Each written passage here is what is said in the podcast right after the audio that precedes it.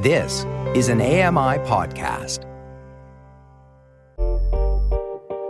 Hey, Dave Brown here. If you enjoy this podcast portion of our show, remember you can watch it live every day at 9 a.m. Eastern Time on AMI TV.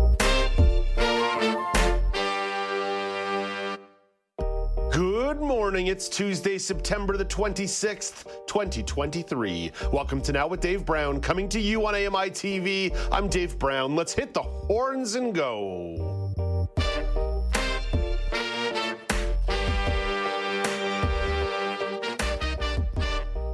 Coming up on the show today, Fighting Blindness Canada is hosting their Viewpoint Conference and Young Leaders Summit very soon.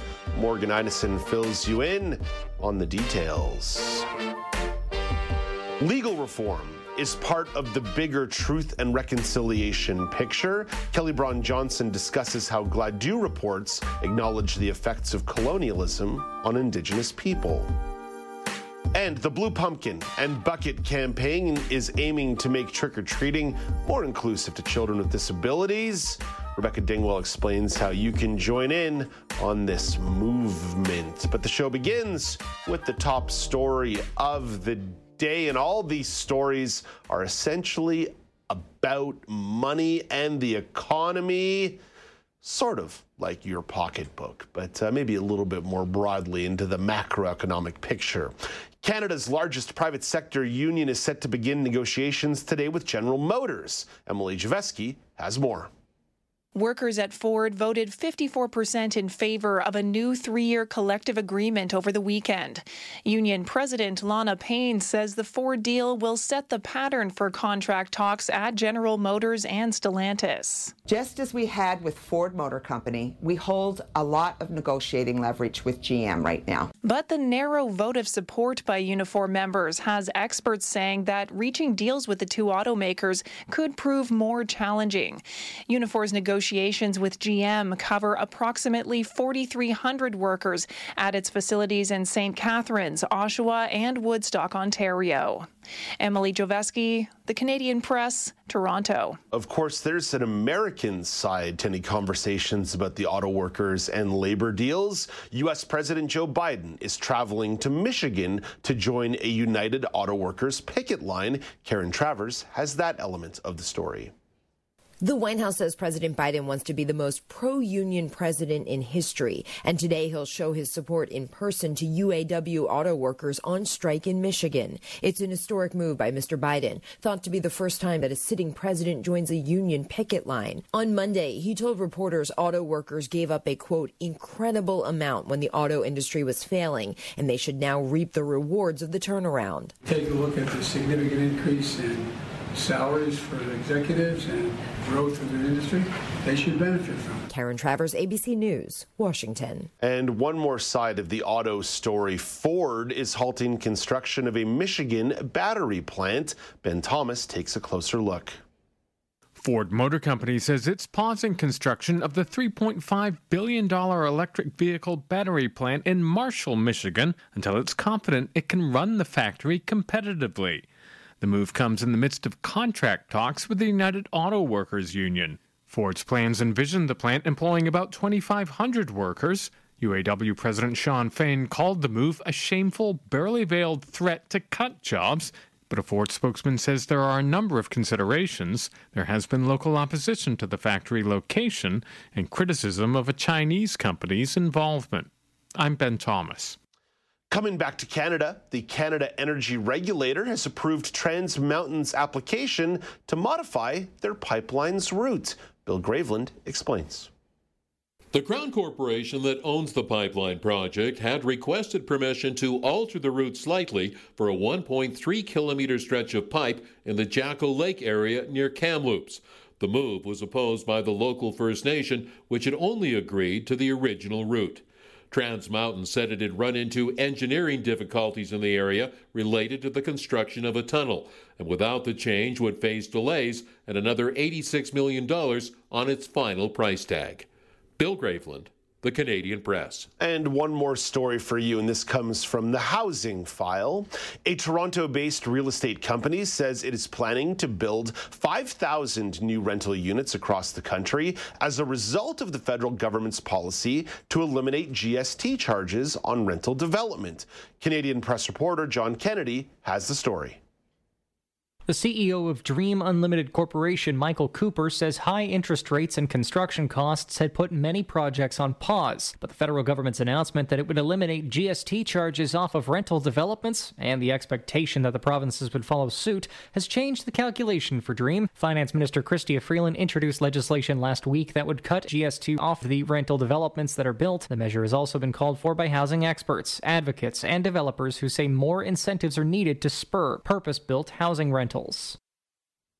That's your look at the news. Here come the daily polls. At Accessible Media is where you can vote on Twitter. At Accessible Media Inc. is where you can vote on Facebook. On Monday, you were asked, How have changing economic conditions affected your thoughts on organized labor and unions?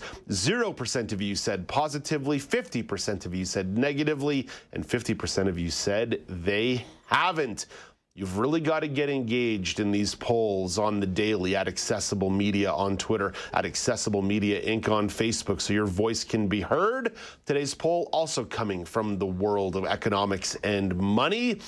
I've been sharing news updates with you about Alberta asking residents about creating their own provincial pension plan.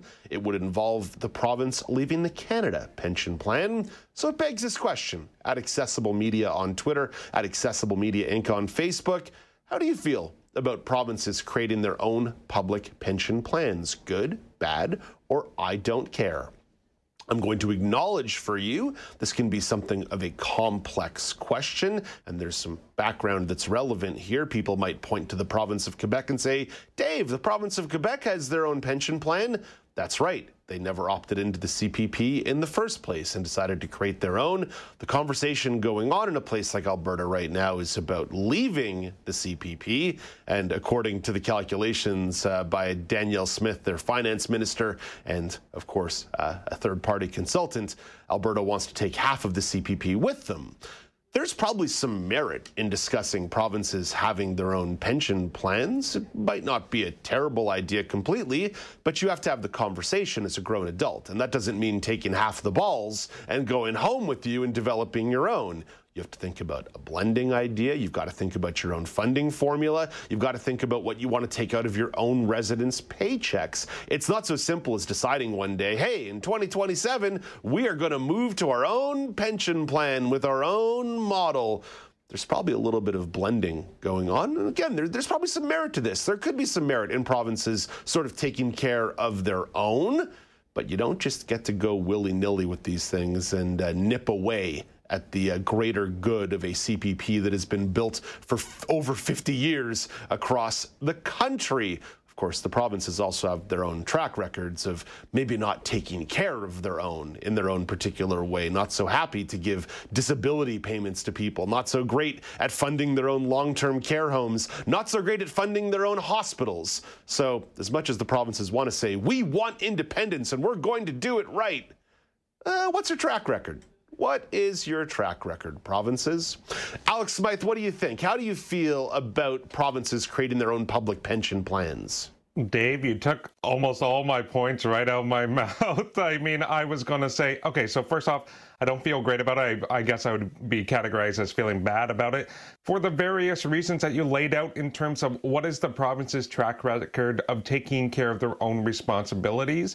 And maybe this is in part due to the political landscape at the provincial level opposed to the federal level, where the uh, the federal liberals are much more uh, willing to invest into different programs, ensuring that there are programs like this that are well funded. Whereas at the provincial level, we're seeing widespread conservative governments that are looking to kind of give money back to the people directly and, and not really fund these types of programs. You, you saw in Ontario, it's the, the drive to push towards a more privatized healthcare, the long term care uh, issues that you had mentioned first coming to light during the pandemic, but really hasn't been resolved since not then. at all. Not at all. Not at all. Not at all. And, and so I, I i feel like we would be kind of coming into a similar situation because you're going to have less resources in terms of uh, financial supports at the provincial level opposed to the federal level. That's part of the reason why Danielle Smith and, and her government is saying, yeah, we want our own, but we still want half of the CPP. Yeah, good luck trying to get half of the uh, the the funds that you contribute a fraction of uh, that half to. So I I think that there the provinces understand okay well there's going to be more resources available if we stay within it but we want to have more control over it. We want to kind of divvy it up our own way. I, I still like the idea of a federalized plan that covers all Canadians minus Quebec because they never opted in in the first place. In the first place, exactly. Sometimes you have to make these choices and say, we don't want to be a part of this at all, and we will do our own. The other thing that Alberta is maybe uh, leaving out here is that you do have to create your own infrastructure to administer this, mm-hmm. and that costs money too. Again, when you're talking about the funding of a, of a pension plan, that is in theory coming off people's paychecks. So it's yeah. not quite the same way as a typical fiscal government policy, but again, the, you can make a lot of choices here about what the formula is in terms of money going out to people, in, in terms of uh, in terms of the outgoing payments to people. So th- there are some complications to this. Amanda Shekarchi, I acknowledge that uh, there's probably some significant calculus that probably goes above my head in trying to figure this out. And I, as much as I can accept the possible positives that exist here, maybe provinces creating their own smaller provincial pension plans, I don't know about standalone go it alone tearing down the CPP.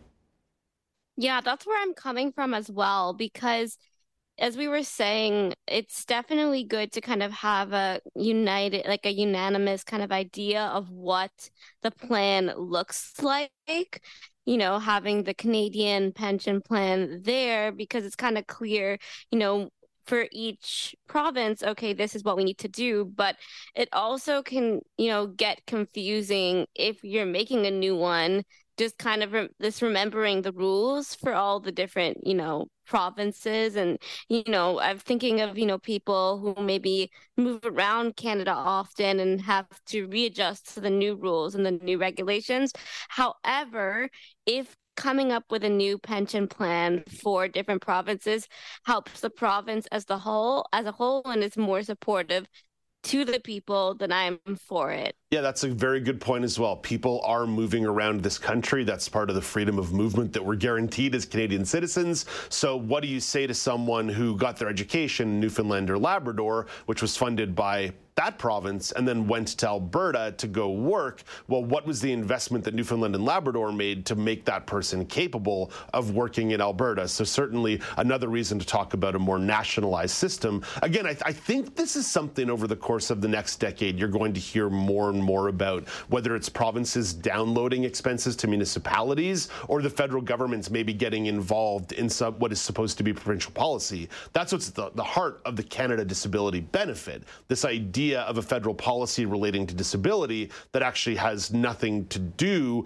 with their own place in the division of powers that exists in this company. The disability file is supposed to be a provincial one, and here comes the federal government superseding. So there's always going to be this push and pull, and over the course of the next decade, I do wonder how jurisdiction is going to play out. At Accessible Media on Twitter, at Accessible Media Inc. on Facebook. That's where you can vote on the poll on social media. You can also get involved via email feedback at ami.ca, feedback at ami.ca, or pick up the phone and give the show a call 1 509 4545 1 509 4545. Coming up after the break, Fighting Blindness Canada is hosting a couple of events here.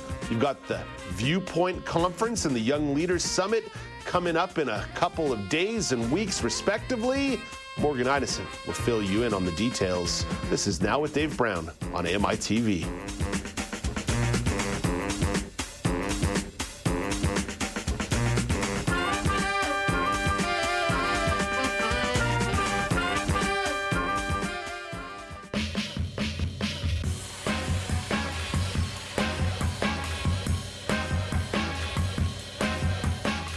Welcome back. It's now with Dave Brown coming to you on AMI TV. Fighting Blindness Canada is ramping up for two big conferences this fall. The Viewpoint Conference goes down this Saturday. The Young Leaders Summit is running next month. Morgan Ineson has all the details for you. Morgan is the Manager of Education for FBC. Hey, good morning, Morgan. Good morning, Dave. Thanks so much for having me. Oh, great to chat with you once again. Pleasure to have you alongside to talk about these conferences. Let's be linear about this. Let's go in order. The conference uh, Viewpoint goes down this Saturday in Toronto. What's at the core of this conference? So, Viewpoint is a community event that's for people who are living with vision loss and their families. And at its very core, we're trying to connect people with experts in vision care. So, yes, the doctors and researchers who are working in the field, but also other community organizations who provide resources, and really importantly, other people who are living with vision loss to um, be able to have a conversation about what what people are experiencing. Uh, you know, my perspective is that we're not here to tell anyone what they should or shouldn't do, but we want to help uh, people get all the best current and accurate information so they can make the best decisions for their own healthcare there's no doubt that the researchers involved with FBC are doing fantastic work. And a lot of the people who are part of the FBC community really enjoy some of the information that comes out because it's tangible, it's useful for their lives. One of the one of the aspects of the conference is going to put a focus on artificial intelligence in the medical field, especially when it comes to the aging eyes. How is AI making its way into the eye care industry? Yeah, it's such a good question. It's such a hot topic right now. And uh, I would say it's one of the sessions I'm most excited about learning too, because it's so new. Um, we have a wonderful speaker, Dr. Sadda, who's coming from the UCLA, um, and he is an expert on this new technology. So there's a few ways that we're already starting to see um, the impact of AI on eye care. Uh, one of them is around screening for eye diseases. Um, so right now it's being used around or starting to be used around uh, screening for diabetes related eye diseases, but hopefully in the future we'll be moving into screening for things like age related macular degeneration and glaucoma. Uh, there's also a big interest in using AI for home monitoring. So, how diagnosis and um, just keeping track of your eye condition to see if there's any changes could be happening at home instead of always having to go to an eye clinic. Um, and then there's also this idea of personalized medicine and how AI might be able to choose the right treatment for a, the right patient at the right time. So it, especially in areas where maybe you can't get to an eye doctor regularly or easily, these applications, I think, have mm. uh, great potential for changing uh, the way that eye care is is taken. And I'm just really excited to learn more myself because it is, again, such a new field. Yeah, it, it's new fields and it's expert in the field. And that's one of the things that is so fantastic about a conference like this. Morgan, I know the agenda is quite packed for Viewpoint. What are some of the other standout discussions or presentations that, that jump off the page for you? Yeah, so we have a full program and there's something for everyone there. So we're going to be having a lot of Q&A style sessions where um, people can ask their questions directly to the, the doctors. So there'll be those themed around age-related macular degeneration, glaucoma, cataracts, inherited retinal diseases. So those will be taking place as sort of breakout sessions. We also have, I'm really excited about a panel that we're running um, that it's going to be focused on sort of the experiences and the psychological impact of being diagnosed with an inherited retinal disease. And that is being run and moderated by four people who have an IRD. So it's really about their experiences and hopefully, um, you know, what lessons they've learned along the way. So I'm really excited about that. And we also have a closing panel uh, where we're going to be joined by two doctors who've been integral in getting the gene therapy Luxturna uh, publicly approved in Canada. This was big news this year. Mm. Um, and then, of course, we're also going to be hearing from a patient who's actually received the treatment to hear about his experience and you know how things are going now. So just a full day. I think really uh, a great program, and I'm I'm looking forward to hearing all the sessions. The countdown's on in a big way. Saturday just being a few days away. Uh, is it too late for somebody to get engaged? Is it too late for someone to get involved? What are the points of contact? No, absolutely. We would love for more people to come and join us. As you mentioned, it's happening this Saturday, September 30th at the Novotel Toronto North York, which is very conveniently located at the North York Centre subway station. And people can register by visiting us at fightingblindness.ca slash viewpoint You can send me an email at education at fightingblindness.ca or you can give us a call at 416 360 4200 after this Saturday, you and your colleagues get to take basically uh, one day of a breath before the run up to the next big event kicks in. The uh, Young Leaders Summit or the Youth or the Youth Summit taking place on October 14th and 15th, also in the Toronto area. But again, this one's a little bit different. What makes this such a standout event, the Young Leaders Summit? Oh my goodness, so many reasons. So, firstly, this program is open to youth from across the country. So, we are very fortunate. We have funding to help bring people in from coast to coast to coast. Um, we also, um, I think, are quite unique in the fact that this program is very participatory in nature. So, it's co led by a panel of young people who are living with vision loss. Um, they decide on the sessions, the speakers, and the content. Uh, I personally, my youth, whatever that means, was a few years ago. So I want to make sure that this program is really relevant to to young people today.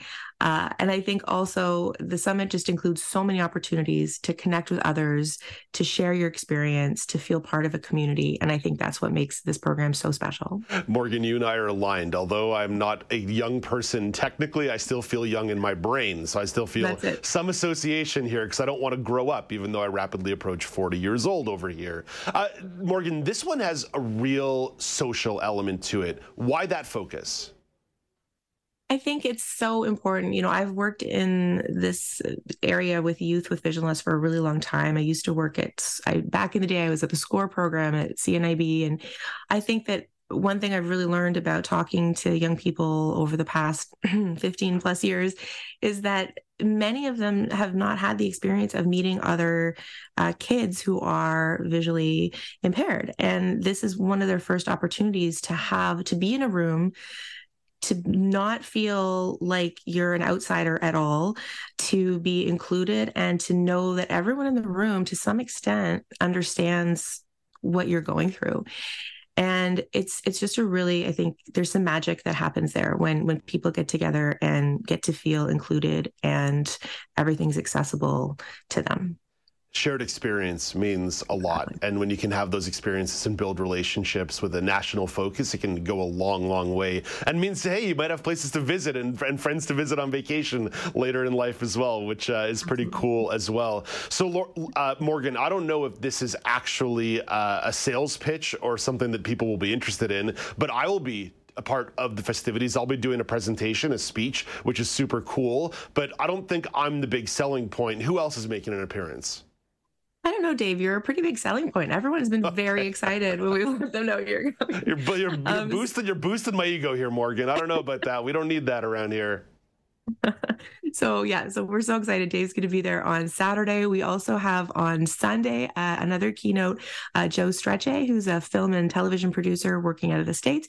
Um, most notably, or not well, most notably, but notably, he worked on the Apple Plus uh, TV show See, um, which we know um, employed a lot of people who are living with vision loss, and there's some representation there, which I think is so important. And I can't wait to dive into that with him.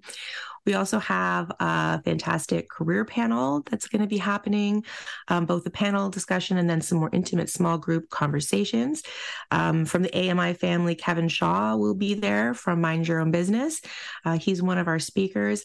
We also have sessions on advocacy, mindfulness, um, building a winning mindset. Uh, we're going to be having an accessible paint night on Saturday and a great dinner out. So lots of opportunities to network and to have some really great conversation. What are the uh, points of contact for registration here? And once again, is it too late for somebody to get involved a few weeks out? Uh, no, we're we can still accept a few people for sure. Um, if you're local, it's no problem. If you're outside of Toronto, we can have a conversation and see what we can do because it is getting uh, getting close. Uh, but please reach out to us if you're interested, and we'll see what we can do. So uh, for that, the website is fightingblindness.ca. Uh, this time slash young leaders. And again, that email is education at fightingblindness.ca or 416-360-4200.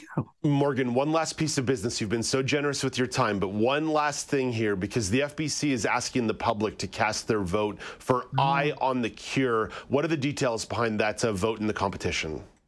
So, Eye on the Cure, very cool uh, Dragon's Den, Shark Tank style competition for early Canadian, uh, early career Canadian researchers, where they're coming to vie for coveted awards to help support their research. So, just like uh, Dragon's Den, we've got three, I think, three teams of researchers that will come present their ideas and there will be a, a series of voting, uh, and then they will uh, hopefully be victorious and get their funding for their project. So, yes, uh, anyone can watch the event for free. It's going to be broadcast online on November 16th. Um, but if you'd like to vote uh, for the People's Choice Award, if you make a donation of $50 or more, you can cast your vote and have your voice heard about what project you think should be funded. And there's a great website at, uh, again, fightingblindness.ca slash FBC Eye on the Cure. Uh, and you could also uh, email us info at fightingblindness.ca or call 1 800 461 3331 to sign up to cast your vote. Never a dull moment around Fighting Blindness Canada. Morgan, thank you for uh, taking a little time to talk about some of the events on the horizon. Thanks so much for having me, Dave, and I look forward to seeing you uh, October 14th. Yeah, same here. Looking forward to hanging out in person a little bit. That's Morgan Ineson. Morgan is the manager of education at Fighting Blindness Canada. For more information, as you heard a couple times there, fightingblindness.ca, fightingblindness.ca, or email info at fightingblindness.ca. Coming up after the break, there's conversations about how Arctic lakes have become one of the climate change battlegrounds. Lawrence Gunther will take a closer look at where they fit into the climate change puzzle. This is Now with Dave Brown on AMI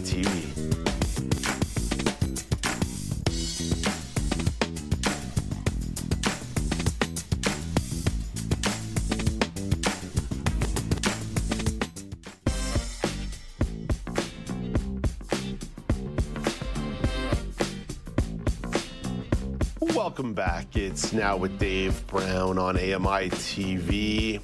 Lakes in Canada's tundra have locked up a huge load of carbon in their sediment over the years. The Arctic is becoming warmer and wetter. Scientists are concerned these lakes could be turning into sources of carbon. This could have enormous consequences for the world's climate. Lawrence Gunther wants to explore the possible impact Lawrence is the host of Outdoors with Lawrence Gunther on AMI Audio. Hey, good morning, Lawrence. Hi, Dave. Lawrence, I'm going to start right here. Why are warming Arctic lakes an issue? You know they've been locked up in ice for the most part you know it's their carbon sinks right? They're just hanging on to a lot of carbon. But we've got you know warming temperatures we've got shifting uh, melting uh, seasons we've got a increased precipitation. This is all causing a lot of these lakes to become unlocked up in the arctic. So you know normally the lakes are sinks if they hang on to carbon and that means the uh, the phytoplankton is creating their skeletons and they're eating up carbon dioxide to create those skeletons and they're releasing oxygen. They're a sink. But when they start to thaw out earlier and they're warming up faster all that plant material that's been lying in those lakes you know frozen is starting to decompose and that means bacteria is chewing up that uh, plant material and releasing the CO2 and eating oxygen. So if it's too much eating oxygen and too much releasing carbon, now they're carbon sources. And that's what we're heading towards. What's the scale here? What's the volume, the number of lakes involved? Yeah, it's it's quite impressive, Dave. There's um they say, you know, in between the boreal forest in Canada, which is the lo- longest largest continuous forest in the world, and the lakes that are above the tree line into the uh, tundra in Canada's Arctic and, you know, into the Northwest Territories and all that, half the uh, surface area of all the freshwater lakes in the world exist in this area the boreal forest and the arctic. Half the freshwater surface area of all lakes right there. So about 3.5 million lakes that's a lot of lakes and, that, and it, it accounts for just under 400 um, 400 million cubic uh, for sorry 400 million square kilometers of, of surface area So, sticking with the numbers here, uh, maybe hopefully tangible or understandable numbers, mm. what does that actually mean? How big a role could these lakes play in the broader warming picture? Well, we know, we don't know a ton of this, but we know they are uh, thawing out a week earlier and freezing on average about 11 days later so that doesn't seem like a lot, right? Like, I mean, okay, so it's two weeks, two and a bit, two and a half weeks of open water more than it used to be. But you times that by 3.5 million and half the surface area of all freshwater lakes in the world, that starts to add up, right? Then you factor into that that these lakes are warming up twice as fast as the average lake in the world twice as fast as the average lake in the world. So, what does that mean? We have no idea, Dave. That's the problem, right? Like to do this research, you have to sub, you know, submerge carbon sensors into these lakes, into the into these lakes under the ice and into the you know below the surface, so you can monitor the carbon dioxide being uh, released by these microbes and the oxygen being released by the uh, phytoplanktons and measure that stuff. we we're just starting that. We have no idea really. So we've got to get on this if we're going to really understand what's going on there. So it's a little bit speculative, but what are the mitigation procedures here? What is the research that's necessary? What needs to be done? if the, if these lakes continue to thaw out at the rate they're thawing out, we know that the gases that they're releasing are actually speeding up the global warming. And by speeding up global warming, that means these lakes are going to thaw out every year sooner and freeze every year later. So the longer these lakes stay unfrozen, the more they become carbon sources and the more they're going to speed up global change and then the more these lakes are going to spew out carbon dioxide. So you can see here it's sort of exponential increase. We've got to stop that. Like we've got to somehow may you know I'm sounding like a broken record here, Dave. But if we allow the temperatures to continue to rise around the globe, these lakes are going to exponentially increase, you know, temperature raising and, and and create more and more problems. Lawrence, what about your show, Outdoors with Lawrence Gunther? What's coming up on the next episode? Well, right now we've got uh, our friend Ron Walsh from Outdoor Access talking about how he modifies his muzzle loaders so that he can hunt independently with a sighted guide. That's our tech, and and just you know what his favorite UTVs are, and uh, going and visiting Gray Owl's uh, cabin up in the uh, north of Saskatchewan. He's quite a he's quite the explorer. It was a lot of fun talking with him. So you can catch that now. And uh, starting Sunday, we're going to have uh, a conversation with um, the founder of Water Rangers. And Water Rangers is really uh, uh working with youth across Canada to make them into, uh, you know, water testing little gurus, those scientists. So we're working with Water Rangers now, my charity, Bluefish Canada, to bring in a fish aspect to this and, and bring more accessibility to the program as well. So we'll be talking about that. Very good. Lawrence, thank you for this. Have a great day.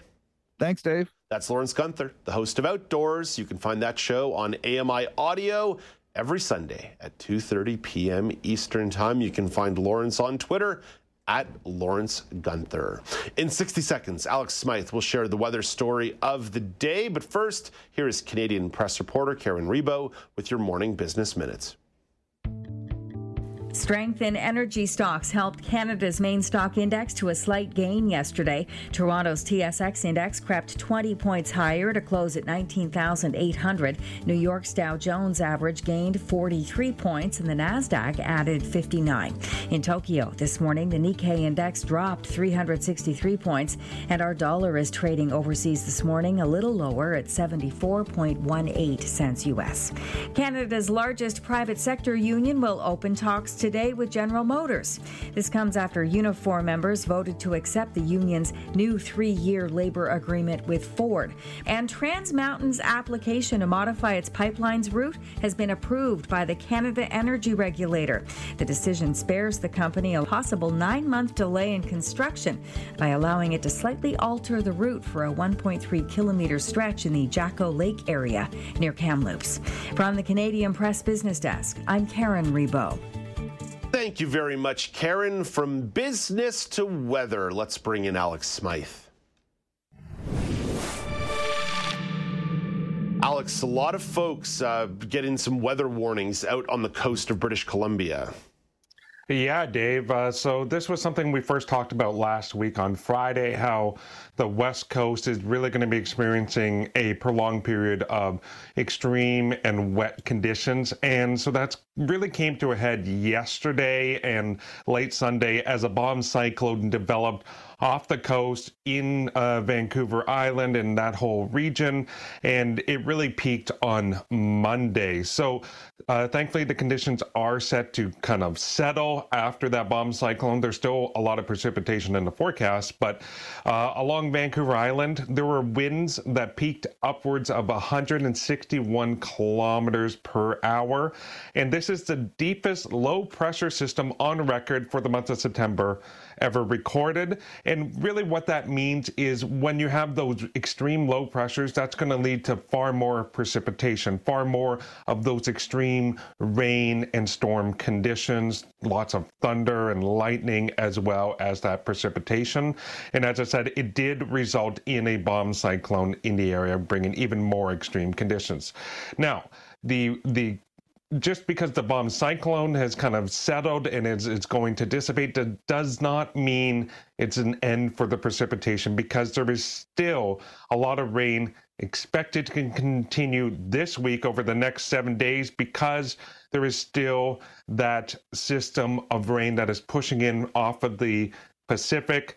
Uh, parts of the interior mainland, they could see upwards of 75 millimeters this week. That increases up to 200 millimeters as we head into higher elevations towards the mountains. So, needless to say, there's going to be a lot of rain, a lot of moisture in BC over the next week and over the next region, uh, throughout that region. And with those those heavy rains, heavy strong conditions, you have to be careful about things like falling trees, about high winds, flooding, and down power lines, which was something that uh, parts of Vancouver Island saw. So it's really important over this next little while with this extreme uh, conditions to be cautious out on the West Coast. Well, there's a couple folks joining the show tomorrow. Arno Kopecky and Amy Manti are both based in British Columbia, so perhaps they can give a uh, live update when uh, I get a chance to chat with them tomorrow morning. Thank you very much, Alex. Coming up next, legal reform is part of the bigger truth and reconciliation picture. Kelly Bron Johnson will discuss Gladue reports and their role in acknowledging the effect of colonialism on Indigenous people. This is Now with Dave Brown on AMI TV.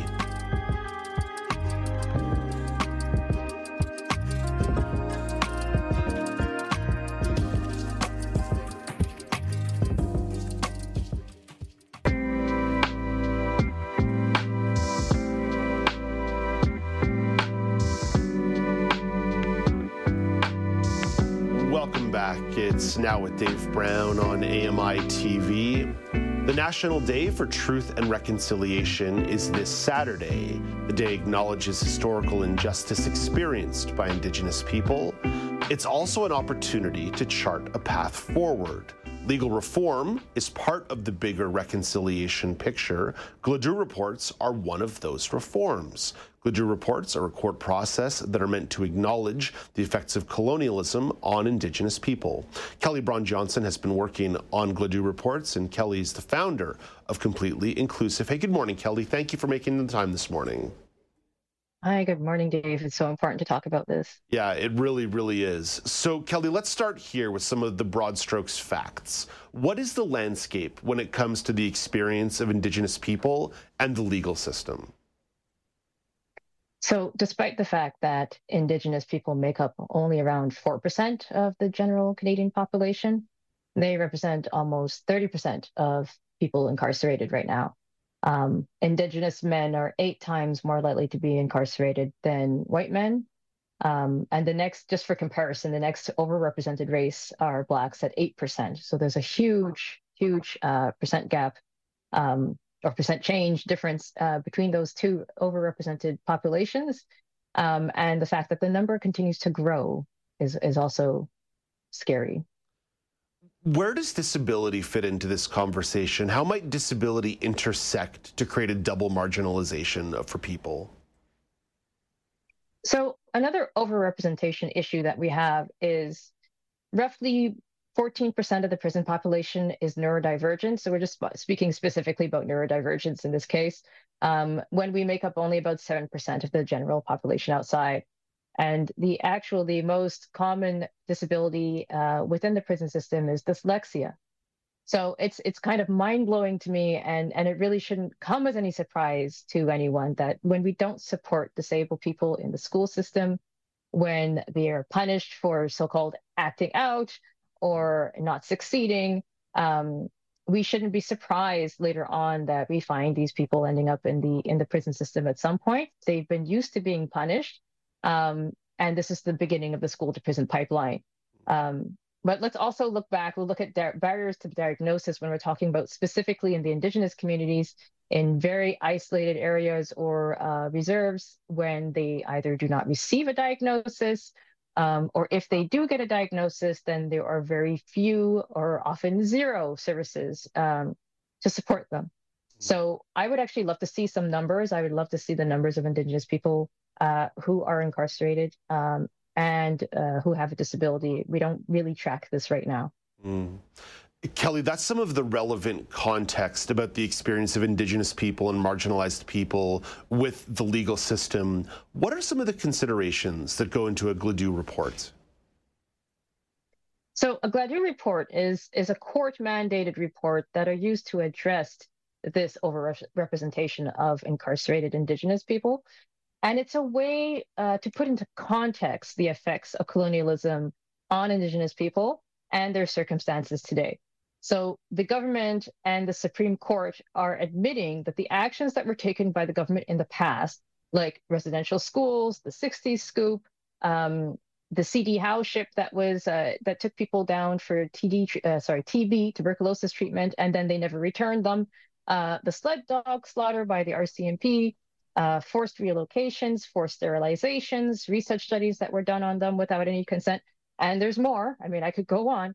Um, but all of those things are explored and how that affects the individual client that's in front of me and why uh, or what led to them ending up in the justice system. That we know that there is a connection between those two things. And so we're going to put that in context for the court to to read and to understand the story of that person. Knowing the overrepresentation that you referred to, under the assumption that people are already in the carceral system, already in the prison system, how is that system failing people even once they're inside?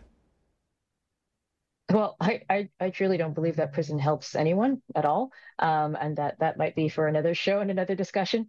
Uh, but when we're talking about Indigenous people specifically, we know it's a system that wasn't created for them. It was created, you know, it's a system that's created to to house them, but not to not to benefit anyone. Um, the laws and the the whole system is made in a way that doesn't fit their laws and their justice system. They already had their own systems of justice, and uh, our system is definitely not like that. Um, when they are incarcerated, they're not receiving any services or very few. Again, uh, having a, a, a, workshop once a year to uh, and light a candle and and say, oh, you know, I forgive myself. Doesn't isn't really therapeutic. Um, mm. and so they're not receiving services that are going to benefit them when they come out. It's not they're not receiving services that are culturally appropriate and they're not receiving services in their native languages. So um, all of that is is a barrier and inaccessible and and prison is just not a helpful or beneficial place for them what are some of the underconsidered impacts of someone being removed from their community and sent to prison well, we look at if we look at a very small community or small village, and I'm speaking from experience of the ones that I've I've personally been able to visit. These are villages of between 250 and maximum 2,000, and even at 2,000, we're kind of pushing it. Um, so when you think you when you have such a small community, your role and your actions and your place within that community are extremely important to everyone. Um, so, for example, really important job up north are the water truck drivers. Um, water is delivered uh, in northern communities by truck. There's no underground plumbing, obviously, because that would freeze. Um, and so water is delivered to each home every day, and the sewage is taken away every day. Um, so if there's only a few drivers and you're one of them, and then you're sent to prison for nine, 12 months, uh, during that time, that means that people, the people at home, are suffering because they're not getting enough water, they're not getting it on time. You know, it's it's it's inconveniencing the whole community. And and one really serious example, and it's one that I worked on recently, um, where there was a community where there was only 10 volunteer firefighters. And during a recent fire, only seven uh, firefighters were able to show up at the beginning of the fire. And only one person was trained and able to go into the house to save someone. And so, if we look at the loss of that one person, we need to prove to the court or show to the court this is a it's dangerous for the community because how many people might die in a fire while this person is gone because we're down that one brave volunteer firefighter who could not go in. So we need to look at that. The costs need to be weighed. It's not just about one person, it's how that person affects the whole life of the community. Along those lines, what are some of the alternatives that are being proposed instead of just incarcerating people? Right. So it's, you know, I always say it's not, we're not asking uh, have everybody to get a get out of jail free card. Um, the point is to create a plan and to help that person not reoffend. And so we look at things like culturally relevant therapies um, in their mother tongue, if possible. Um, things like going out on the land and going hunting for the community can give them a better sense of purpose again uh, when they're providing for people. Volunteering or doing community service within the community can give them job skills and again, give them some meaning um, alcohol and drug rehab programs where the whole family can attend and receive counseling together because they need to all heal together. When you have the whole family healing together and they're all supported, they're more likely, uh, they're sorry, they're less likely to reoffend and they're more likely to stay in the community and stay in a healthy community. Kelly, why did you get involved in writing Gladue reports? So one of my one of my sons is indigenous and this is kind of the way that i feel that i can actively try to minimize harm and and address some of this aspect of truth and reconciliation. I always look at my client and i think if this person was my son how would i want to be treated? Or how would i want him to be treated? And i would want someone to see my son for everything that he is as a whole person I want them to understand the circumstances, the trauma, the things that he's experienced that led to him that are not his fault, but they're a direct result of the choices that the Canadian government made and continue to make when we're talking about the treatment of Indigenous people. I don't want somebody to just look at him as a crime or a mistake. He's not that. He's a full person with a full life and able to give so much. Um, and so that's how I, I use that perspective um, whenever I'm looking at a, at my client and trying to do the best for them. Kelly, I can hear the emotion in your voice. And I know as I ask this question, the answer is probably quite obvious. How's the experience? I, I know a, a, dear friend of mine in Ottawa worked for the Truth and Reconciliation Commission for years and years and had a really tough time as he as he went through it, uh, documenting people's stories. How was the experience for you? So for me as a writer, I'm I'm trying to get as much info as I can. I'm trying to document this story um, about often truly horrific and traumatizing events for this person and their family. Um, so it's it's emotionally intense for me as I'm I'm both documenting and I'm holding space for this experience. Um, but also I don't want to focus on myself too much. Like I, I, I have problems with this question in the sense that it's not about me. It's really right. not about me. Right. Um, but I, I do want to like at least acknowledge that yes, um, self care is important in this process for everyone involved. Uh, we do give support and recommendations for our clients after we've done interviewing them because it's obviously an extremely emotional time. Um, and for me, uh, you know, what I did to try and and kind of wash it off me, get it out me. You know, I cry, of course. I don't I don't cry in front of my client, but I will go out and I will go and I'll I'll have my own moment. Um on the, when I was up I was up north, I could go out on the land. I went and I walked around. Uh, I walked by the water. I went alone. Um, you can go and scream into the abyss. Nobody will hear you. Um, but to get that peace back to to um, find the calm again and and find hope in all of this um, and I also think at the same time, it's okay to be angry. As long as I'm angry, that means I care. I'm going to keep channeling my anger into ways of fighting this injustice. So it's a, it's a, to me it's a very complicated question. Um, but everybody who's involved, I think, has to has to get it out, has to deal with their own in their own way. But we do also need to process that anger and take that anger and do something with it. So that's what I will keep doing. Yeah, Kelly, I, I, acknowledge that the question is unfair, and you're right. It's not simply about us. It's not about our own experiences. It's about the experiences that other people have gone through. But we do have a part to play in reconciliation. We we all do. We can't just simply mm-hmm. cast that that responsibility aside. So knowing knowing again that this question is probably unfair as well. How are Gladue reports a piece of the broader process of reconciliation? Well, I think that a lot of of what came out of the Truth and Reconciliation report was about bringing that awareness and that validation to the injustices that happen. And I know apologies have been made. Um, there's been some acknowledgement, uh, often stopping short of using the words that I think we need to be using. But but I'm not going to belabor that point either. Um, I think the point is that we cannot change what we don't acknowledge, and we need to acknowledge this overrepresentation of Indigenous people in prison and Indigenous children in care. Um, and so it's, you know, we need to acknowledge this is not by fluke. This is not, this did not happen as an accident, right? Um, these systems were purposely put in place to eliminate a whole group of people. And we will keep the system running exactly as it is unless we take action to dismantle it ourselves. Um, and so Gladue reports to me are a way that the, the, courts are forced to acknowledge that the system is not working for anyone. And if we actually want a true and just society, we will not accept the status quo anymore. Kelly, thank you for this. Thank you for your thoughts on such a uh, important topic. I appreciate your insight. Thank you so much for acknowledging it and observing uh, Truth and Reconciliation Day.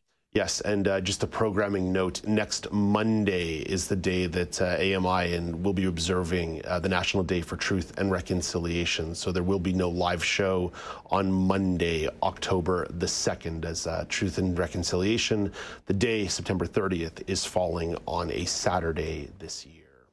That's Kelly Bron Johnson, the founder of Completely Inclusive. Coming up after the break, we'll have more Now with Dave Brown on AMI TV.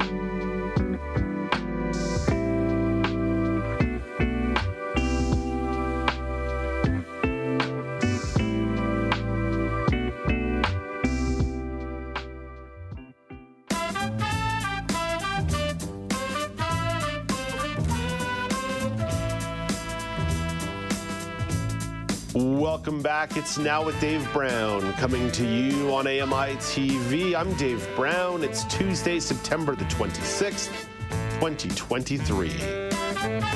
Coming up in the second hour of the show, the Blue Pumpkin and Bucket campaign is aiming to make trick or treating more inclusive to children with disabilities. Rebecca Dingwell will tell you more. And it's another edition of the weekly news quiz. Karen Magee, Amanda Shekarchi, and Alex Smyth will go tete a tete a tete, head to head to head for news quiz supremacy. But the hour begins with the regional news update. Starting in British Columbia, BC's advocate for seniors says fundamental reform is needed for how the province funds long term care providers.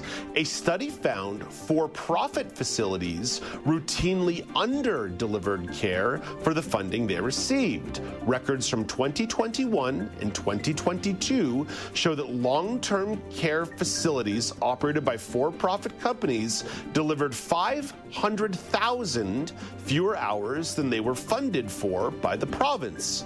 In comparison, facilities run by not for profits delivered 93,000 more care hours than what they were funded to provide. Isobel Mackenzie thinks there needs to be a lot of conversations about what care models are working.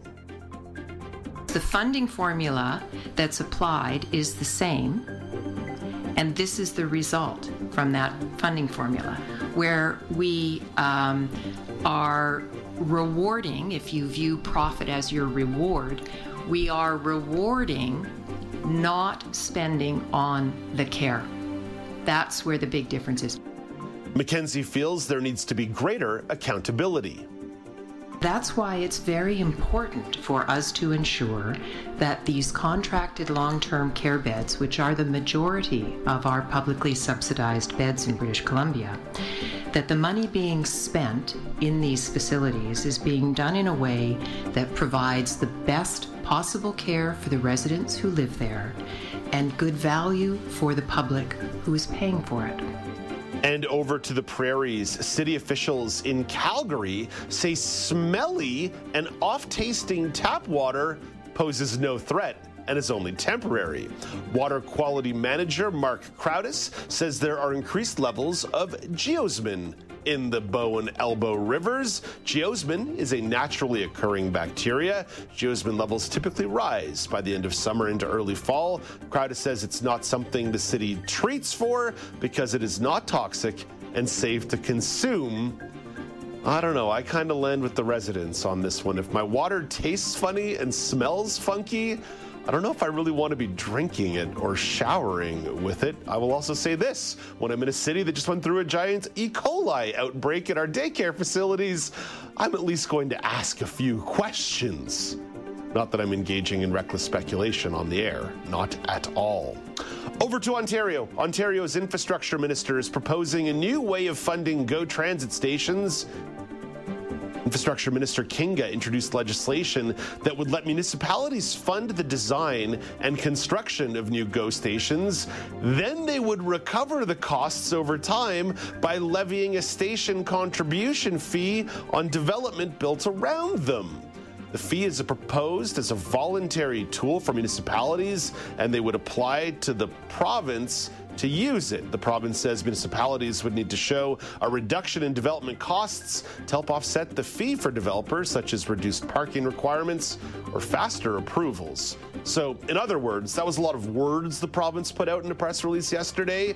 Uh, we are downloading the costs of funding building GO train stations to the municipalities, and you can try to make it up from developers, except we're going to tell you whether or not you're allowed to charge the developers a fee.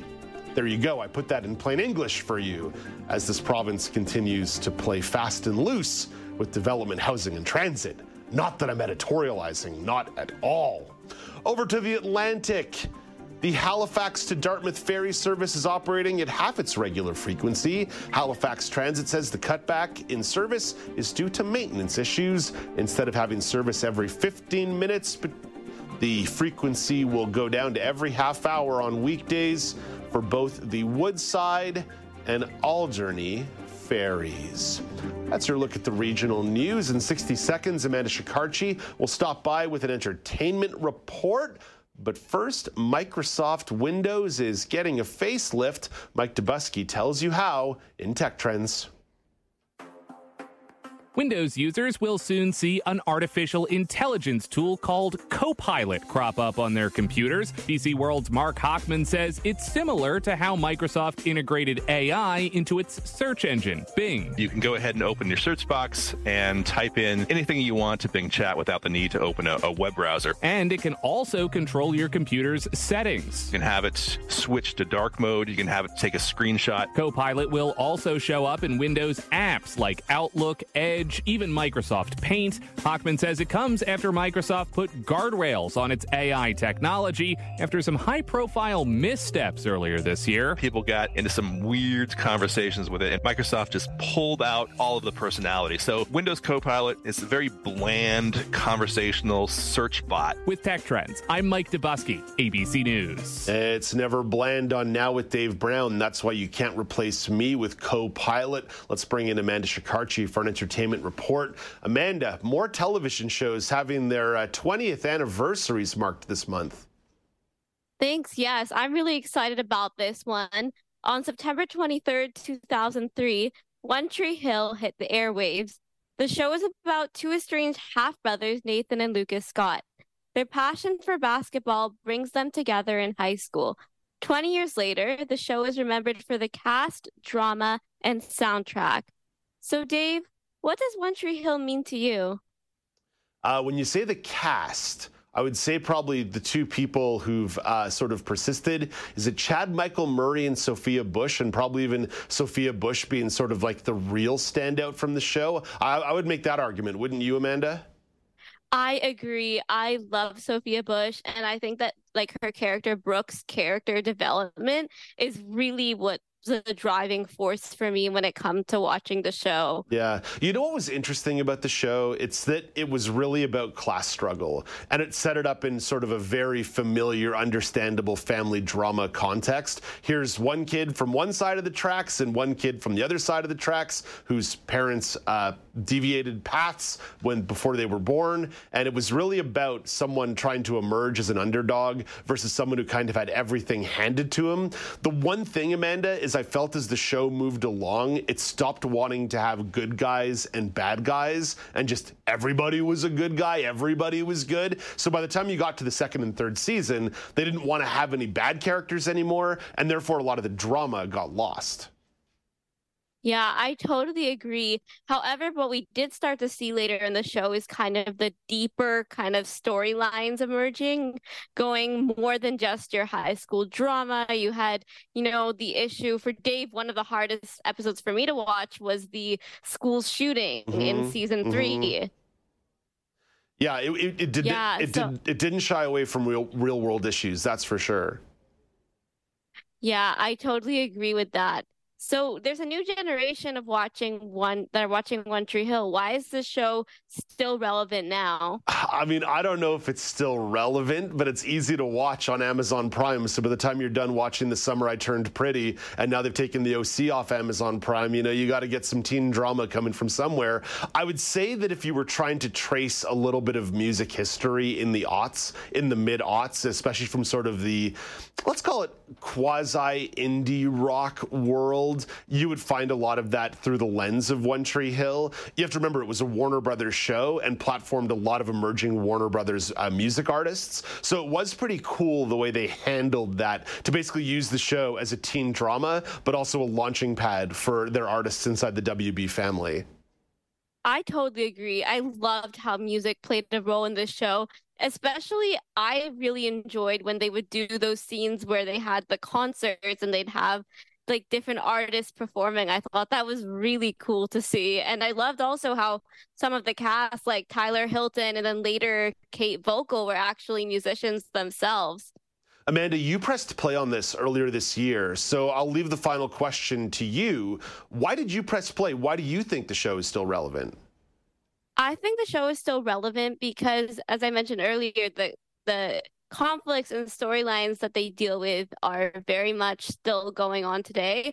But also, it was a source of comfort and entertainment for me. And there was definitely those nice warm moments and i really enjoyed the drummer the drama and the unique storylines too that presented themselves later in in the seasons, like, you know, the Nanny Carrie storyline and all those ones too. Yeah, that's going too deep for me. I didn't follow after the time jump. I, I went till the time jump and that was it. Once they flash forwarded five years, I said I'm out. I got, I got what I needed from this show. You can find One Tree Hill on Amazon Prime, and you can find Amanda as part of the news quiz a little bit later in the show. You can also find Brock Richardson at the AMI Sports Desk.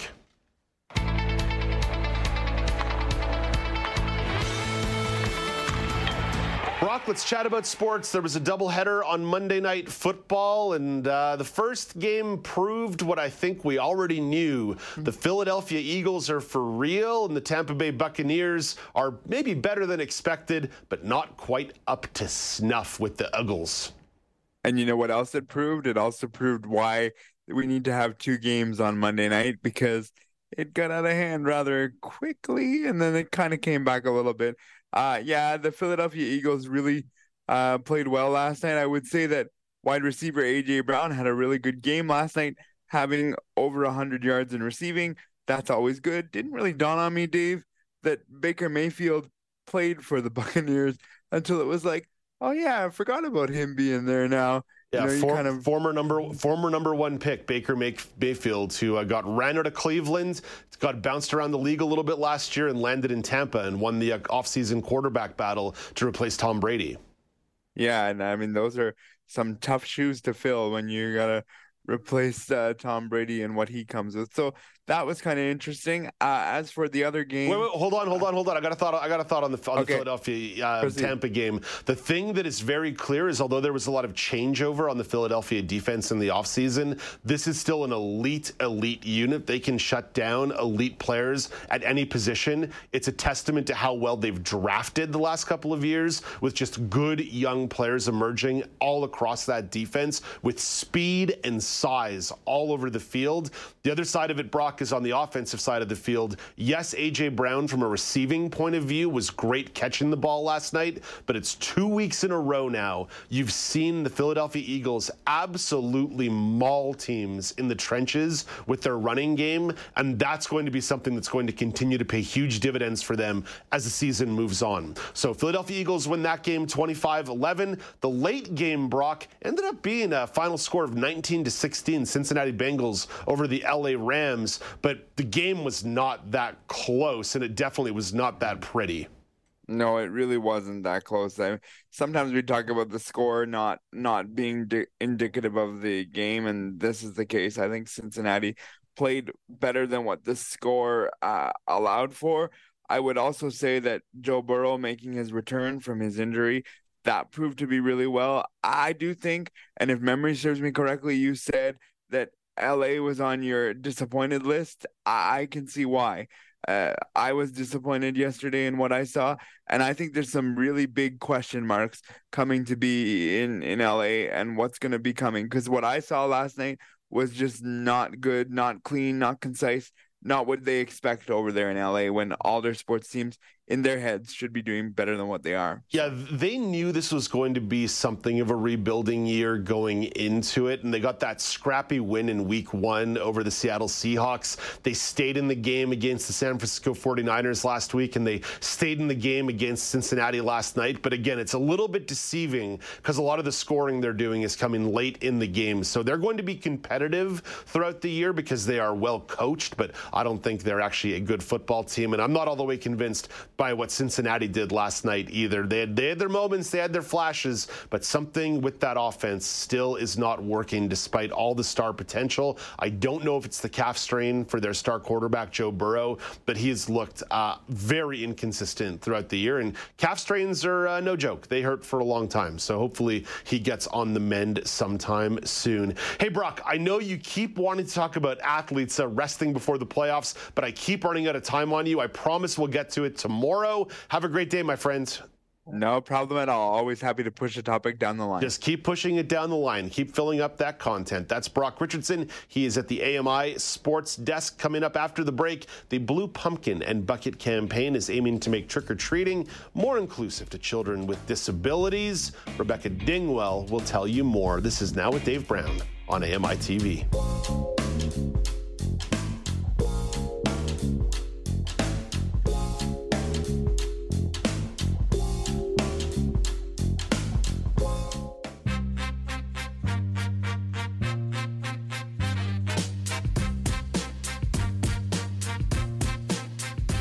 Welcome back. It's now with Dave Brown on AMI TV. Halloween, still a few weeks away. Doesn't matter because capitalism has the stores filled with costumes and candy already. I'm not saying I haven't bought some of that candy and eaten it over the sink like a rat, but nonetheless. You're also seeing pumpkins popping up at outdoor vendors in the grocery stores as well. Most doorsteps are going to have your traditional orange pumpkin, but there's a growing number of pumpkins that are painted blue. What do those blue pumpkins represent? Rebecca Dingwell, Dingwell is a journalist who can tell you a little bit more about the significance of the Blue Pumpkin campaign. Hey, good morning, Rebecca. Hi. So, Rebecca, what is behind the Blue Pumpkin and Blue Bucket campaign? Yeah, so it's interesting. It's one of those things where I, when I researched it, I couldn't find a definite origin for it. My theory is that it was maybe either started by or inspired by the organization Autism Speaks because they have the whole Light Up Blue campaign that they do every year. Um, and I suspect maybe they started it, or perhaps a parent was inspired by that Um, so the blue pumpkin on the doorstep indicates that I think either that there is an autistic child living in that home or it's a quote unquote autism friendly household. Um, that if they're handing out candy to your kid, they're going to be understanding. If the kid maybe doesn't speak, isn't wearing a costume, etc. So I think that that's the idea. Um, the blue bucket, conversely, is something that an autistic child might carry around while they go trick or treating to sort of flag that um, maybe they are are nonverbal, or if they don't uh, present in a way that you think a kid should present on on Halloween, uh, that might be a reason as to why it seems as though there's more organizations and initiatives that are considering the Halloween experience of children, but also of people giving out candy as well. So, blue pumpkins aren't the only. Uh, different colored pumpkins people might find in their neighborhood. There's also folks who are popping out uh, teal pumpkins. So, what are some of the different significances here that uh, might lead to some confusion? Yeah, so this is one of a few problems potentially with the Blue Pumpkin campaign, and that is the, the teal pumpkins, which, if I'm not mistaken, um, may have actually come first. But the teal pumpkin signifies that um, a child might have a severe allergy. Um, so that's the idea.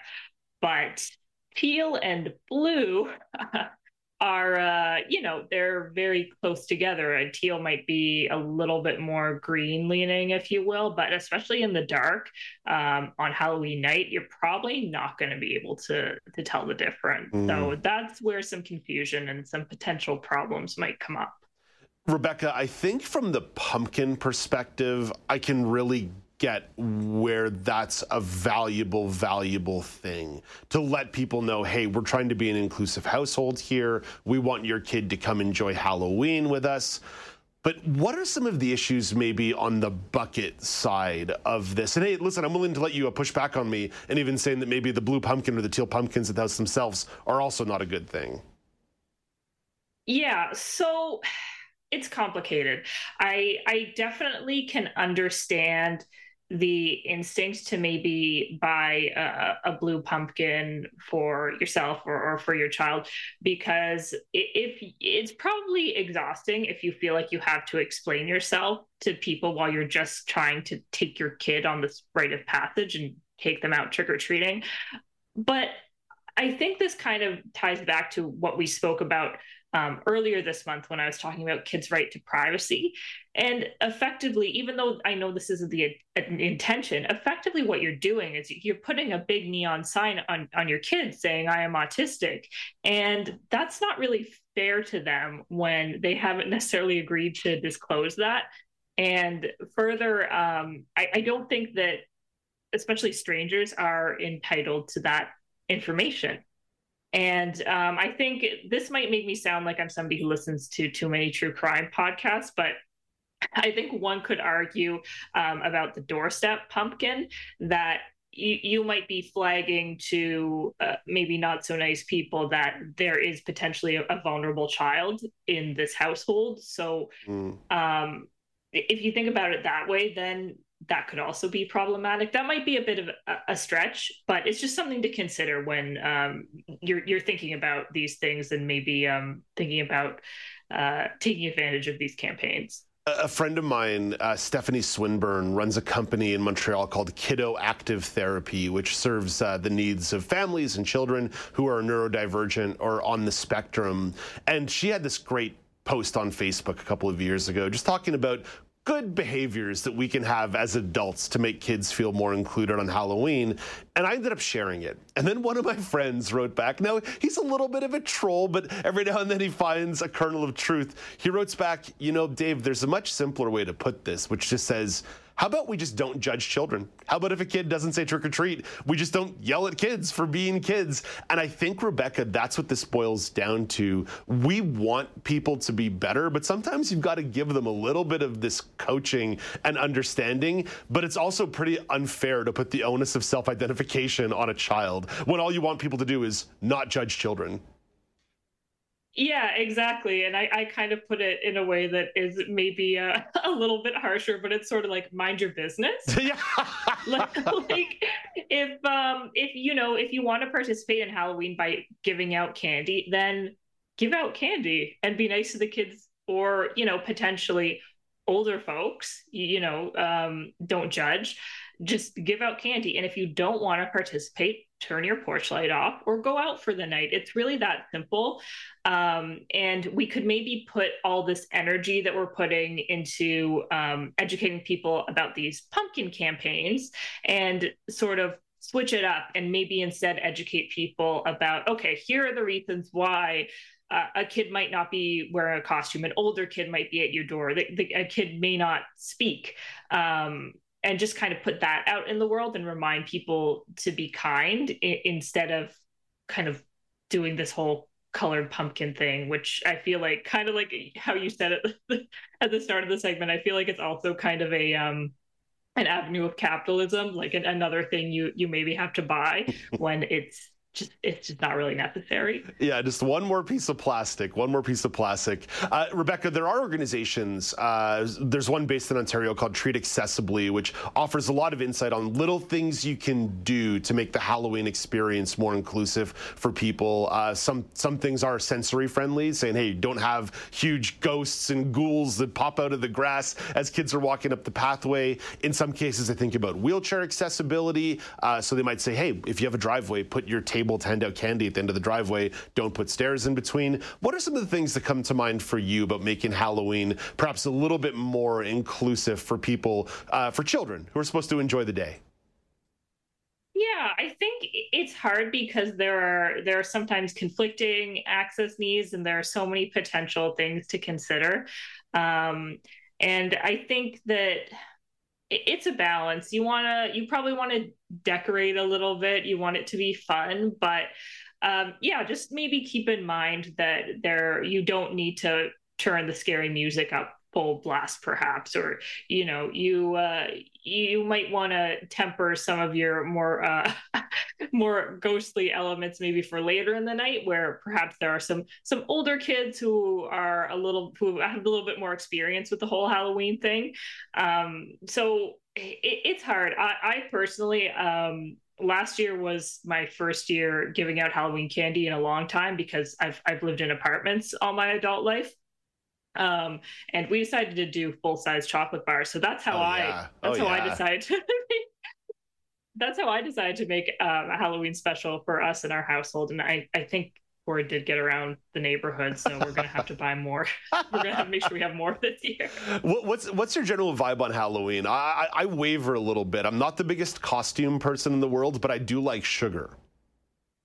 Yeah, so I I love Halloween. I feel like it, you know when you get older, the magic does um, fade a little bit. But I love the fall, and it was there was just something I don't know. There was something that was really magical to me about handing out candy um, last year, especially not having done it in a long time, and and you know kids walking away and say, excited like I got a big annual bar, like um, it's just it's really cute, and yeah, I like to even if I don't like fully dress up, it can be nice to have an excuse to wear black lipstick or um, you know an on theme dress or jumpsuit, whatever um it's just it's supposed to be fun and i think that's what we need to remember uh, about it. Um how can we make it fun for ourselves and how can we make sure it, it's fun for other people and as much people as possible? And that might you know what you can do about that might vary from household to household but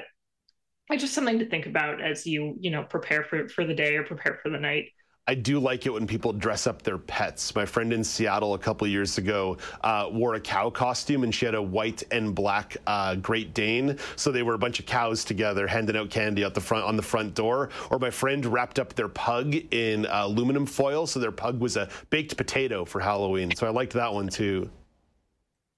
Yeah, um, yeah. The the pet thing is really cute. I don't know, um, our you know, our, our dog who who passed away earlier this year. He didn't really tolerate um can't tolerate much, especially not on the costume front. But um, I'm kind of curious. We had we got our dog this year a themed scarf, our new dog. But um, who who knows? Maybe maybe down the road we'll see. Um, I, I, like I, I have a greyhound, so I, I, like seeing people often dress them up as like greyhound buses. Oh my gosh! Um, so that's a good one. But um, if, if I think of something, if I think of something more original, then I'll, I'll totally do it. okay, I'm going to check in with you next time we talk about this one, where that evolution goes. Rebecca, thank you for this. Have a great day. Talk to you soon. Yeah, you too. That's Rebecca Dingwell, a journalist based in Halifax, Nova Scotia. Coming up after the break, Alex Smyth has a question for the roundtable. How often do you think about the Roman Empire? I think it happens to me more often than I'd like to express. So we'll see what kind of honesty and vulnerability I'm willing to share after the break on Now with Dave Brown on AMI TV.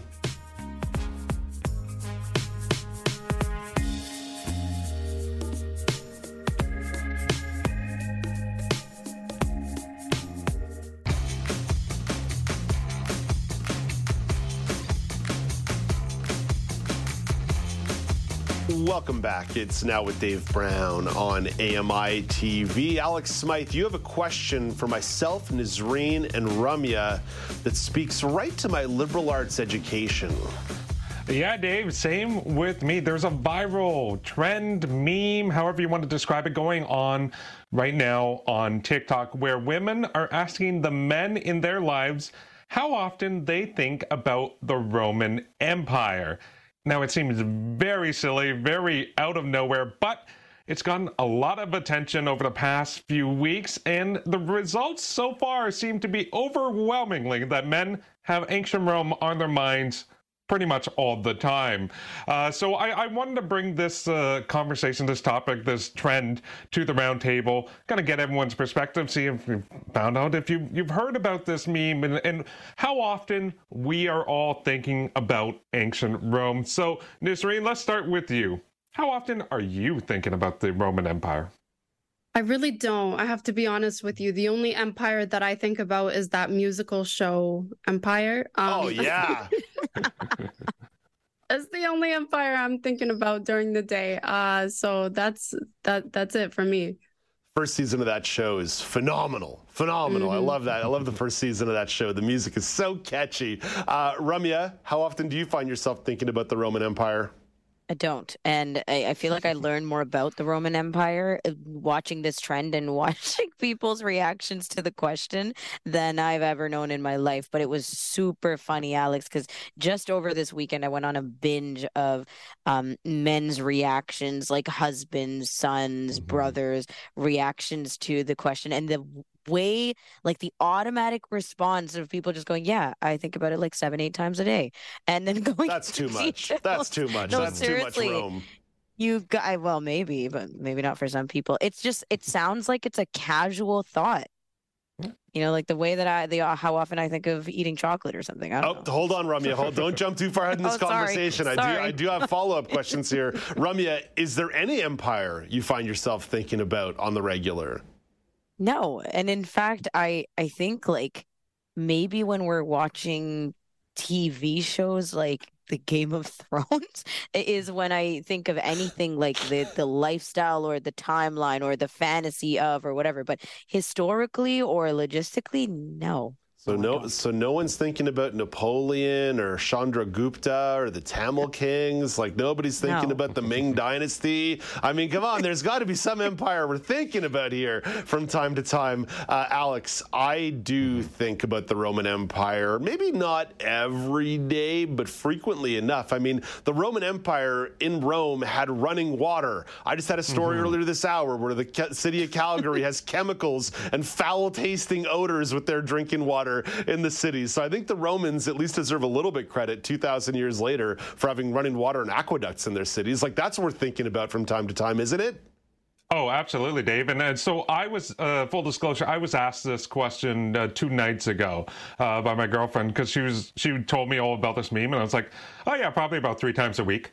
You know, and, and it's just like as Cass was like, what what are you thinking about? And and I mentioned running water, running water, man. I mentioned the aqueducts. it still blows my mind just how they developed it, and the fact that you still have aqueducts standing. You know, you still have the remnants of these Roman ruins, the the impact of having roads that lead to central cities. The fact you have well uh, regulated and constructed militias and armies, and just having control over vast land masses like I think about it all the time, and even it's like the tangent uh, uh, kind of uh, connective tissue from different media. Like I'm watching The Winter King on on Crave. Well, that's all based on a timeline right after the Romans kind of leave Great Britain. It's like, well, I'm still thinking about the Romans because they left, and this is a power vacuum that's been created.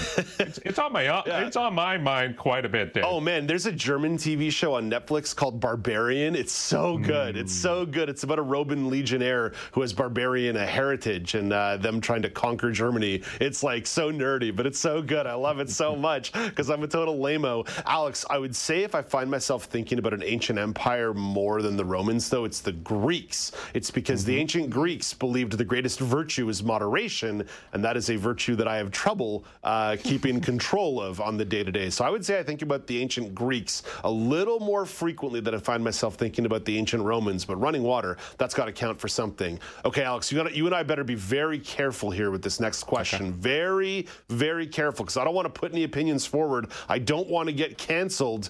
Nazreen, what is the equivalent the other way around? What is the question men should be asking women about what they think about, how often they think about something. Ooh. Okay, I'm gonna have to think about that. Uh, skip me for a second. Okay, we got to skip Nazreen for a second. Nazreen's trying to get me canceled. I really appreciate it. Ramya, I, again, I'm not. I, I, don't. I'm not asking any leading questions here. What's the flip side of this? What is the question that men should be asking women about what they think about or how often they think about it? Uh, I my I'm a little bit nervous that my uh, responses might get me. Canceled. Yeah, yeah, but yeah, but no, but women aren't going to cancel you. You're one oh, of their we're not going to cancel. Okay, all right, okay. Um, but no, I think that. Do you know the um? I'm sorry, there's a lot of construction in my area, so I don't know if you hear this right now. But do you do you guys know about the uh, method where we're checking? I can't remember the name of it right now. Where we check in film or in any kind of uh, art or media how often women think about or talk about oh. men. It's the um Lipstick oh, test yeah. or something like that. Do you know what I'm it, it, yeah, Beck, it's all the, about the, the conversation. the, Beck, the Bechdel test. Thank yes, you. The I think that was I think that was Eliza okay. Rocco who was in my ear with that one. Was that Eliza? Yeah, Stacy Stacy was in my ear. So okay. the Bechdel test is one of the kind of things that really got me curious and i went on this insane rabbit hole uh, around barbie when barbie came out because uh, it talks about you know women thinking about men and how problematic that is or talking about men or just like the three prongs of the test which is um, to pass the test you need to have two women in a room who uh, are not talking about men essentially right? And so i think that this is not the question that men should be asking women like how often do you think about or talk about men? But just the this trend alone the roman empire thing is this curiosity sparking around that uh, concept of like how often are we curious about what men are up to and what men are uh, thinking about? And also i had a follow-up question for you alex and dave because you've both now um, fully immerse yourself in this trend of thinking about the Roman Empire. What is it initially? Is there like a point in time when the Roman Empire became part of your awareness that it became the thing that you think about in various contexts to then loop back daily life back to the Roman Empire or Ooh. for you, Dave, with Greeks? Because uh, I'm so curious about that, and nobody's really talked about it on the TikTok trend. Alex, grade eight or grade 10 history class for me, I think. Uh, so for me, it would probably even be a bit earlier because I was very much always a history nerd. Like my parents basically raised me in the science center and the ROM and and all those different museums. So I was exposed to history very early, and I was always fascinated by it. So even younger for me, but yeah, like I I, I originally went to university for history, so it's been like a long-standing kind of trend in in uh, part of my life to to really get nerdy about history. So uh, as far back as I can remember, really, probably first exposure around grade five, grade six to the Romans and the Greeks and the an- antiquities. And then Gladiator comes out, and uh, now everyone lo- now everyone loves the Romans. Or you go back and you watch Spartacus, which uh, really Yeah. shows its age about 55 years later. Okay, Nazreen, I'm coming back to you on this one, and I'm going to get myself canceled by asking you this question. Nazreen, how often do you think about the Kardashians? Oh my god. None. Like n- not often. Oh, at that's all. a Like, total I- lie to me. You've told you've talked about the Kardashians before. Okay, I, I spoke about the Kardashians. It doesn't mean I think about them all the time. Nazreen, Um, Nazreen, the, the brain thinks and the mouth promise you. moves. I've never watched their show ever. Like I've watched clips on Instagram, on TikTok where they come out, you know, like and even some people mock them, which was which is absolutely hilarious. Some people are on point. Uh, but no, I actually don't think about the Kardashians. I think about how rich they Maybe are Beyonce. sometimes. And Nazreen, how often do you think about Beyonce? Mm, once every two weeks. Okay, well, that, that's not that's not the, the, the Wow. Wow, Okay, the, twice a week. Okay, I don't want to Keep going. the queen, the queen, the queen, the Queen Bey Empire. stop there. Okay, Nazreen. So, do you have an answer? What is the, what is the equivalent here? What is the equivalent of question that men should be asking women on social media? How often they think about blank? I tried to think about one. I tried to think about one, but I feel like either way, it's it's just not going to work. It's not equivalent to the Roman Empire question. Okay, all right, fair. You know what? Fair enough. Fair enough. Yeah. Nobody go- wants to get canceled. Nobody wants to get canceled nobody today. wants We just leave Dave dangling out here Dave, every day to be I'll- kicked in the I'll help face. ya. I'll give one. Okay, Alex, let's let's get let's get you canceled. Sure. So, um, and, and it's an extension of this Roman Empire talk. Like a part of the conversation I had with my girlfriend, she then started talking about why guys are so just interested in war, and war movies and stuff. Mm-hmm. And Yeah. the conversation unfolded to the fact that well, men were always the ones who would typically go off and have to fight in the wars and be mm-hmm. more represented on the front lines. So that kind of got me thinking too. And then we started talking a bit about just women's infatuation on things like murder mysteries and this part of well the women typically were more Oh, the there's so target they were the more the likely to be the victims of mass murders and things like that so i think it's it's Oh, the dear. relationship so i would say maybe how often do you think about uh, true crime murders like serial killers in that whole spectrum Every day. Yep. I- There I'll answer go. that for you every Right day. Alex, that was that was Mhm. actually perfect. This is perfect. That is the equivalent. I would say for me, every day. That's what I think about. Alex cracked the code. Alex has figured out women. Well done by you, Alex. Oh, no. Naz- Alex Nazreen. Uh, you guys take it easy. Alex will be back in the next segment as part of the uh, weekly news quiz. Uh, Ramya, you are hosting Kelly and Ramya, which hits the airwaves at 2 p.m. Eastern Time on AMI Audio. What's coming up on the show today? Okay, we have nutritionist Julia Caranchis joining us talking about how we can make our soups and stews more hearty and healthy. This means we're getting into that warm, uh, warming foods for cold weather convos, and I'm really excited. I'm about that. assuming the answer is not elbow macaroni. Oh, well, maybe as part of the hearty. I don't know. We're also speaking, we're going to revisit with Brenda Gunn. Um, she's the academic and research director at the Cen- National Center for Truth and Reconciliation. So, obviously, the day is coming up, September 30th, and we want to talk about what kinds of um, educational resources and conversations they want to bring up this time of year.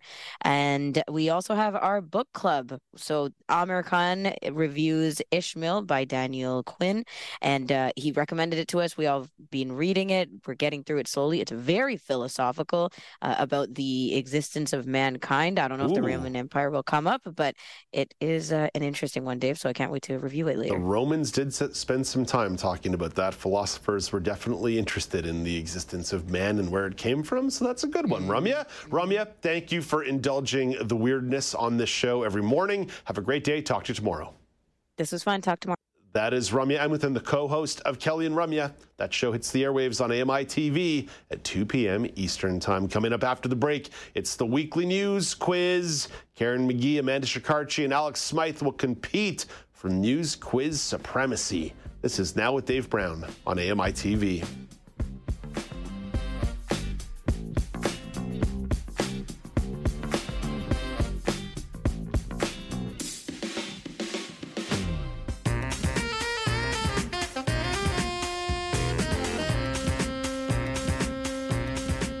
Welcome back. It's now with Dave Brown on AMI TV. It's Tuesday. The show is nearing its end. That means you get the weekly news quiz. Ba-da-ba-ba-da. That's right, the Tuesday edition of the weekly news quiz means that you get to hear from the co host of the show, Alex Smyth. Hello, once again, Alex. Hello again, Dave. Amanda Shekarchi joins in the conversation again. Hello, Amanda. Hi, Dave. And saying hello for the first time this morning to Karen Magee. Hello, Karen. Good morning, everyone. You've all played this game before, but there might be someone in the listener land and viewer vortex who's never played along with the weekly news quiz. So here are the rules there are three questions per round with three rounds of questions. Each question comes with three multiple choice options. If you answer the question without hearing the options, you get two points. If you answer it with the options, you get one.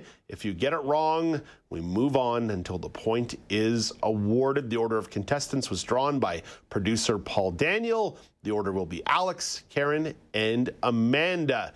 Starting in the world of international news, Alex, Last week, which country freed five Americans it had detained on spying charges in exchange for access to $6 billion? I have no idea, Dave. I'll need the options, please. Is it Iraq, Afghanistan, or Iran? I'm going to go with Iran. That is correct. The deal follows two years of high stakes negotiations. So, Alex, with one point on the board, putting the pressure on Karen Magee with question number two. Karen, Japan has the world's oldest population, according to the United Nations. Italy's population is the second oldest.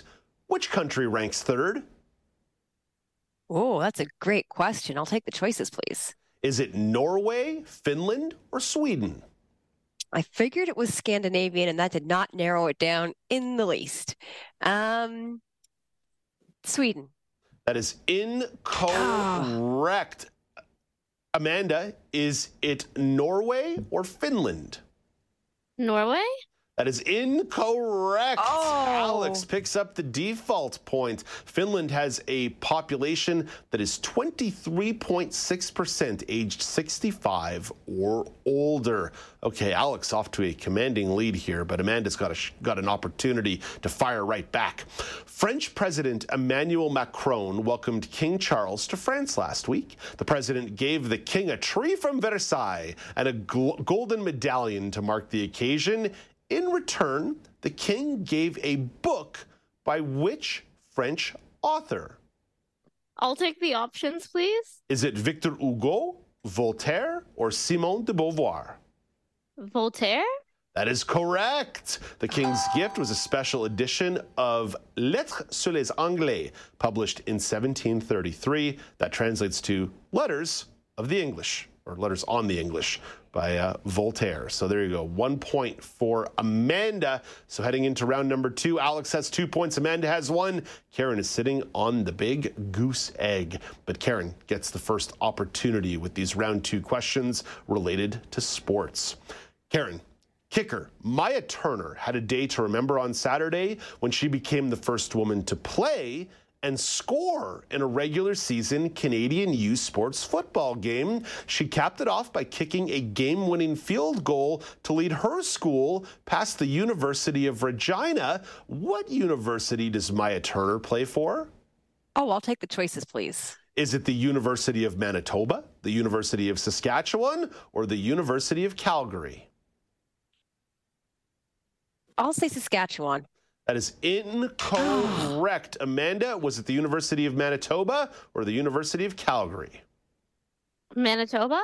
That is correct. One point for Amanda with the game tied 24 24 in overtime. Turner kicked a field goal from 21 yards to give Manitoba the lead and eventually the win. So Amanda just tied things up with Alex 2 two, and with an opportunity here to take the lead. Staying in the world of college football, this time going to American college football. On Saturday, Haley Van Voorhis became the first woman to appear in an NCAA football game at a position other than kicker. Her team is the Shenandoah University Hornets. What position did she play? What position did she play? Can I take the options, please? Is it linebacker, safety, or cornerback? Quarterback? That is incorrect. Alex Smyth, was it linebacker or safety? I'm going to go with safety. That is correct. One point for Alex Smyth. Back in the lead with three to Amanda's two and Karen's goose egg. And Alex has the first opportunity for question number three of round number two. NHL defenseman Nikita Zadorov became the first Russian player to speak out against the country's invasion of Ukraine. What NHL team, what Canadian NHL team does Zadorov play for? Ooh, um, can I get the options, please, Dave? Is it the Vancouver Canucks, the Ottawa Senators, or the Calgary Flames? I'm going to go with Ottawa. That is incorrect. Karen, was it the Canucks or the Flames? I'm going to say the Flames. That is correct. One point for Karen Magee off the snide. Zadorov told reporters in Calgary that he cannot return to Russia as long as Vladimir Putin is president and that his parents in Russia do not share his views. Probably an important qualification in case they have windows on their house. So, after two rounds of play, we've got Alex with three, Amanda with two, Karen with one. Anyone's game going into round number three. And Amanda, you get the first crack at this question. Which singer has filed for divorce after her two year marriage to real estate agent Dalton Gomez? Oh, I thought you were going to go somewhere else with this, so I'm actually going to take the options. Is it Adele, Ariana Grande, or Cardi B?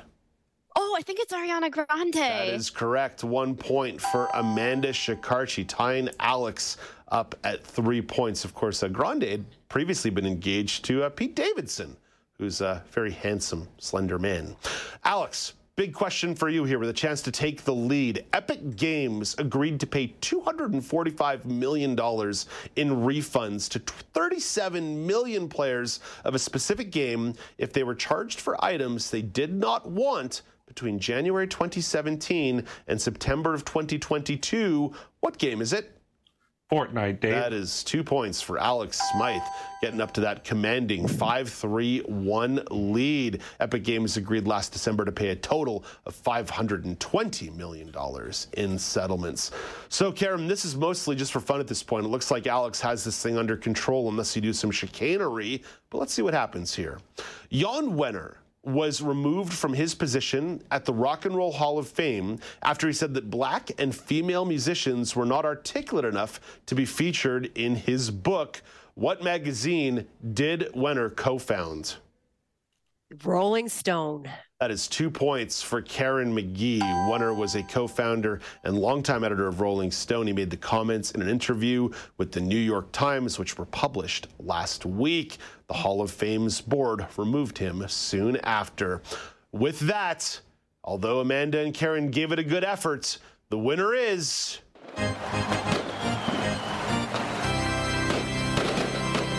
Big win, big win by Alex Smyth. Well done, sir. Thank you very much, Dave. I was just fortunate to get the gaming question right at the end to seal the win. uh, not to take the texts that I get off the air onto the air, but Karen Magee, how often do you think about the Roman Empire? More than apparently I should be. I had an excellent ancient history teacher, though, in high school, Miss Gibb, and that made all the difference in the world. I was lucky enough to go to Rome. I stood in the Colosseum and bawled just thinking of all the history that was there. Like it still gives me goosebumps just thinking about it. Um, like I love disputing all these facts that people think they have. Like Nero did not play the fiddle, Rome burned. Fiddles weren't invented yet, people. and like that did not happen. And like Caligula did make his horse a senator. How did that even work? Where did he where'd the horse sit?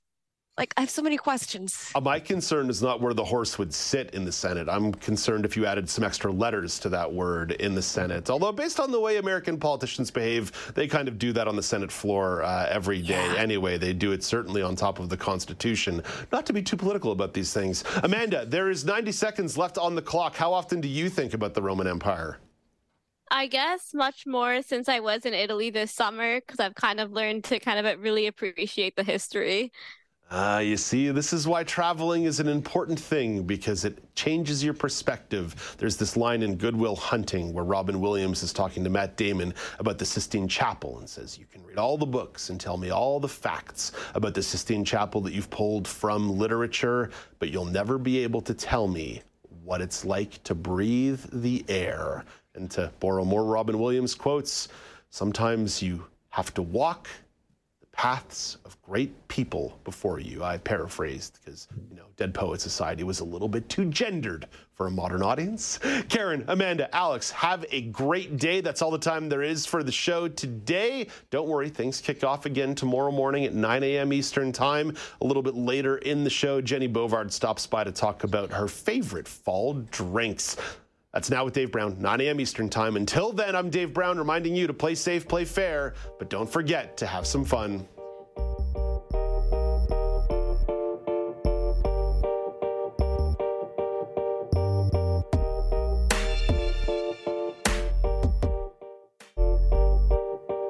Hey, Dave Brown here. If you enjoy this podcast portion of our show, remember you can watch it live every day at 9 a.m. Eastern Time on AMI TV. Join me every couple weeks for the Outdoors with Lawrence Gunther podcast, where we learn about outdoor tech and tips. Plus, we look at news affecting the environment. AMI's Outdoors with Lawrence Gunther is available from your favorite podcast provider.